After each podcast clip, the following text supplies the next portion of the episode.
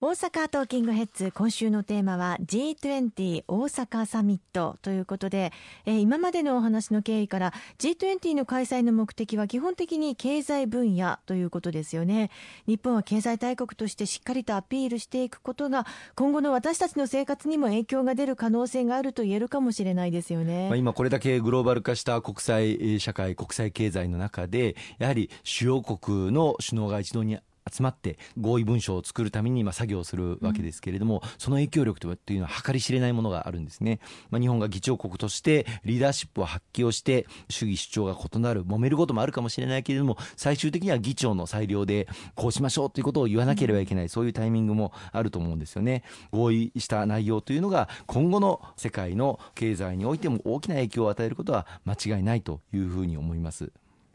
あの世界全体で取り組んでいかなくてはいけない問題もあるんですよね。そうですね。経済、貿易、あるいは金融のみならず、国際的な多国間の課題というものも、この G20 サミットでは様々取り上げられることになります。例えば、エネルギー分野、うん、あるいは気候変動分野、環境分野、またデジタル、雇用、テロ対策、まあ、こうしたことについても議論されることになるんですが、今年特に今日本として力入れておりますのが、海の環境、海洋のその環境というものをしっかり国際社会が連携をして取り組んでいかなければいけないということを、まあ、大阪サミットの主要な議題にしていこうと今調整していると聞いています。特にあの海洋プラスチックごみというのが深刻な今問題になっていまして、まあ、日本からも、そしてまた中国やインドなど大きな国からもポリ袋などいわゆるそのプラスチッククごみが大量に処分されず廃棄をされていて、これが海にも毎年800万トン以上流出をしているというふうに言われています。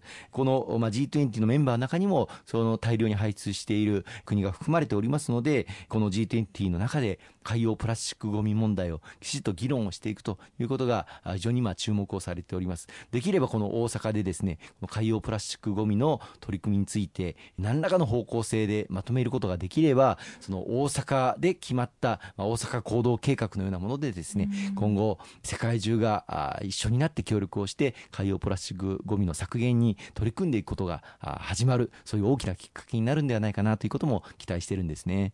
本当にその世の中の流れやあ状況によって年々新しい議題というのが増えているかというふうに思いますけれども石川さんご自身がその海洋プラスチック問題以外にここも気になるなと注目をされているようなものっていうのはあったりしますか？まあ様々な論点があの議論されると思います。世界的に今注目されるのはやはりアメリカと中国の間の貿易摩擦。これがどういうふうに調整がなされるのか。あまたあの WTO という世界貿易機関がありますけれどもこの WTO の今後の在り方国際連携世界がその共通の貿易ルールの下で、え貿易を行ってきたこの役割というのが地域ごとのあるいは保護主義というものが出てくるとそれぞれの国が勝手に関税をかけたりとかそういった自由貿易を阻害するような動きが出てきているけれども改めてこの WTO 世界で共通のルールと枠組みによって貿易を行っていくこの機能が今後も維持されるのかあるいはその改革をどう行っていくのか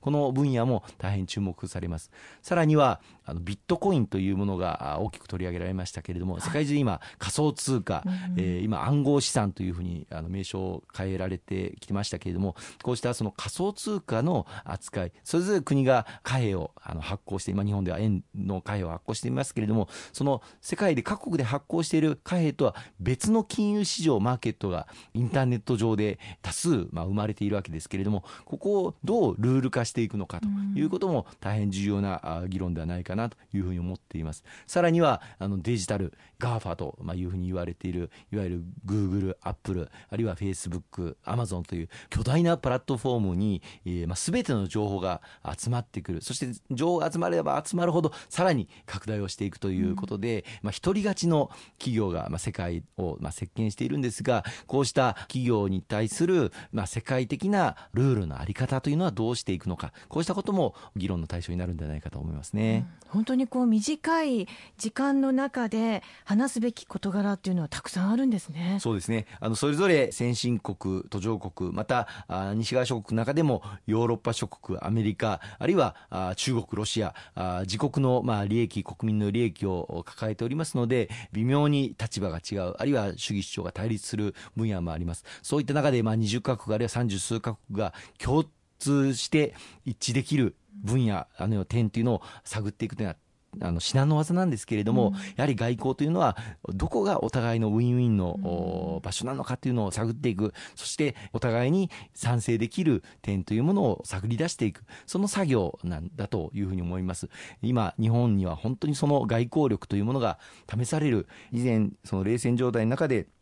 アメリカ、そのロシアの対立に、まあ、任せておけばよかった。その中での安定というのを保っていればよかった時代とはもう大きく異なってきたと。日本が日本の独自の外交戦というのを展開をして、そして日本の平和と安定のみならず、世界の平和と安定、そしてルールメイキング、これに積極的に参加をしていく、そういう時代にすでになっているということ。そしてそのために必要な人材というのをどんどん育てていって、世界の平和に貢献する日本になっていかなければいけないという時代に入ったんだと思います。今週もたくさんのお話をいただきましてありがとうございました。